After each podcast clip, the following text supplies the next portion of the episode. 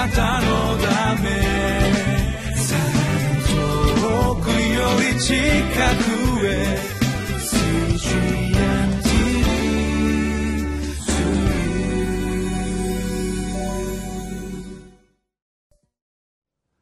皆さんこんにちは。日本福音ルーテル板橋教会の牧師の後藤直樹です。今日もご一緒に御言葉を聞いていきましょう。11月28日火曜日です。今日のテーマは愛が深まると献身します。聖書箇所は雅歌6章2節から10節までです。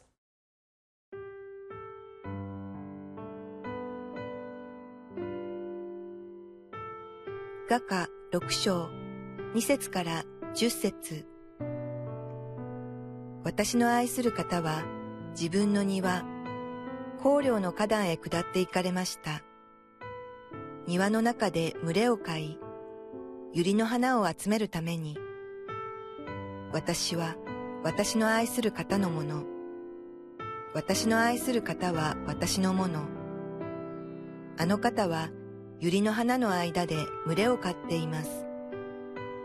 我が愛する者よ、あなたはティルツァのように美しく、エルサレムのように愛らしい。だが旗を掲げた軍勢のように恐ろしい。あなたの目を私からそらしておくれ。それが私を引きつける。あなたの髪はギルアデから降りてくるヤギの群れのよう。あなたの歯は洗い場から登ってきた目羊の群れのようだ。それは皆双子を産み、双子を産まない者は一頭もいない。あなたの方は顔覆いの後ろにあってザクロの片割れのようだ。王妃は60人、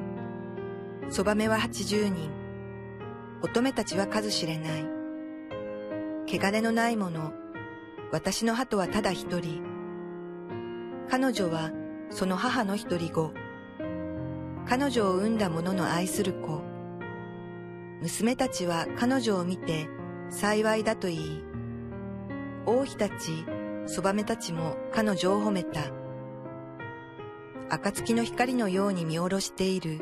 月のように美しい、太陽のように明るい。旗を掲げた軍勢のように恐ろしいもの、それは誰か。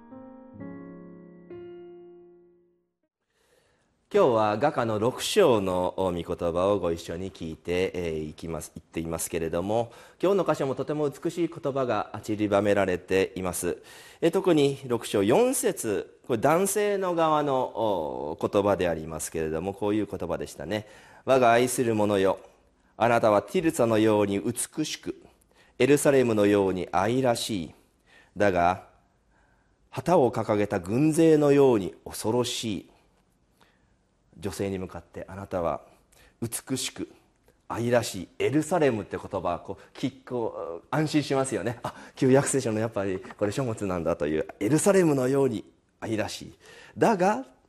旗を掲げた軍勢のように恐ろしい、女性に対してですよ、恐ろしいってどういうことなのかななんて思ったりするんですけど、このところもですね、今日榊原康夫先生が書いたこの雅歌を読むという本からご一緒にこの解説といいましょうか、御言葉の味わいをしていきたいんですけども、この榊原康夫先生、皆さんご存知ですか？命の言葉社から出てます新聖書中解、旧約の方も新約の方も編纂に、中心的に関わっている改革派の牧師先生でありますので、皆さんよくご存知なんじゃないかなと思いますけれども、この榊原康夫先生が雅歌についても実は書いているんだっていうところで、今日の箇所なんですけど、174ページちょっと読みますね。今度の褒め言葉には新しい要素が加わっています。旗を掲げた軍勢のように恐ろしいという点です。恐ろしい、女性に対して恐ろしいなんてと思うわけですけれども、恐ろしいと訳された語も珍しく、もう一度だけハバクク書1章7節に出ています。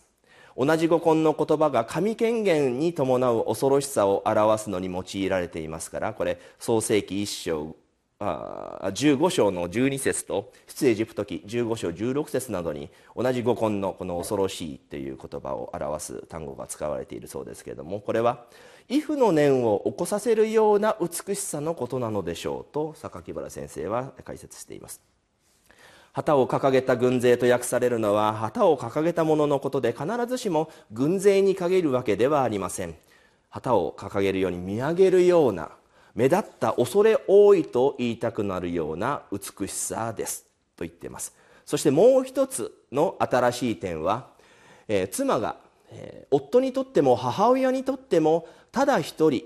すなわちユニークでありかけがえのないという評価です。9節のところの御言葉の解説です。特に母親にとってかけがえのないというように、夫が妻の肉親の心情に理解を寄せながらの妻評価が出てきていることは注目すべきです。このただ一人とは、新海訳独り言と訳されているこの言葉は、愛情の上での評価のことで、子女の人数のことではありません。ですからこれをもって1章6節や8章1節、8章8節から9節と矛盾すると考えるべきではありません。続き、この男女は恋人時代からすでに体を許し合っていました。結婚を目指す二人がやむにやまれる愛情の発露として式前性交に走ったのは十分同情できることですが、しかしもしその時すでに彼女はその母、彼女を産んだ者の愛する子という事実にまで心配りができていたら、あるいは晴れの式と披露宴の前に自分たちだけの一存で体を与え合うというところまで走らなかったかもしれません。男にしろ女にしろ、一人で世に生まれ人を恋するまでに一人で大きくなったのではありません。どちらにも産み育ててきた親がいて、体は自分のものであると同じくらいに、いえそれ以上にそこまで育んだ親のものでもあるのです。結婚した夫と妻が自分の体に関する権利を持ってはおらず、それを配偶者に捧げるように、これ第一コリント7章4節の御言葉からの元となっている言葉でありますけれども、未婚の男女もまた実は自分の体に関する権利を独占しておらず、親と共有しているのです。その根拠は民数記30章3節から5節ですというところです。その意味ではやはり愛してさえいれば身も心も捧げて当然という理屈は、近視眼的なへ理屈であって、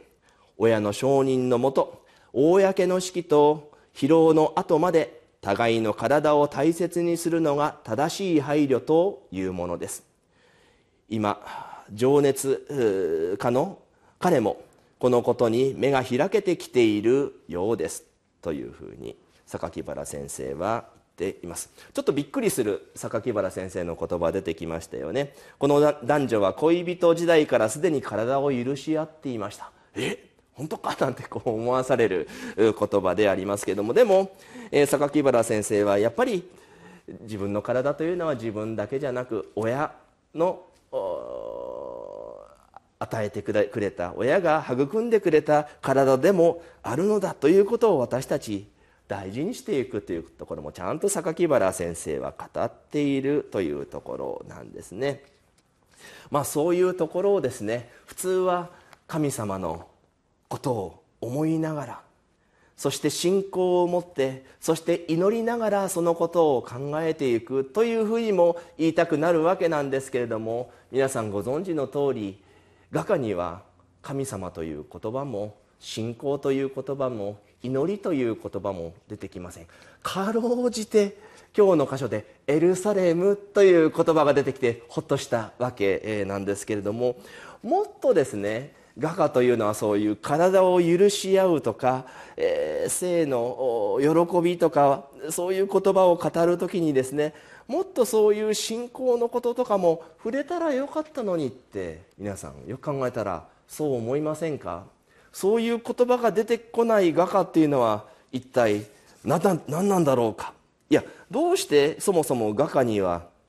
そういう神様という言葉や信仰という言葉、あるいは祈りという言葉が出てこないのでしょうか。ちょっとそのことを私たち考えて心に思い巡らしたいと思います。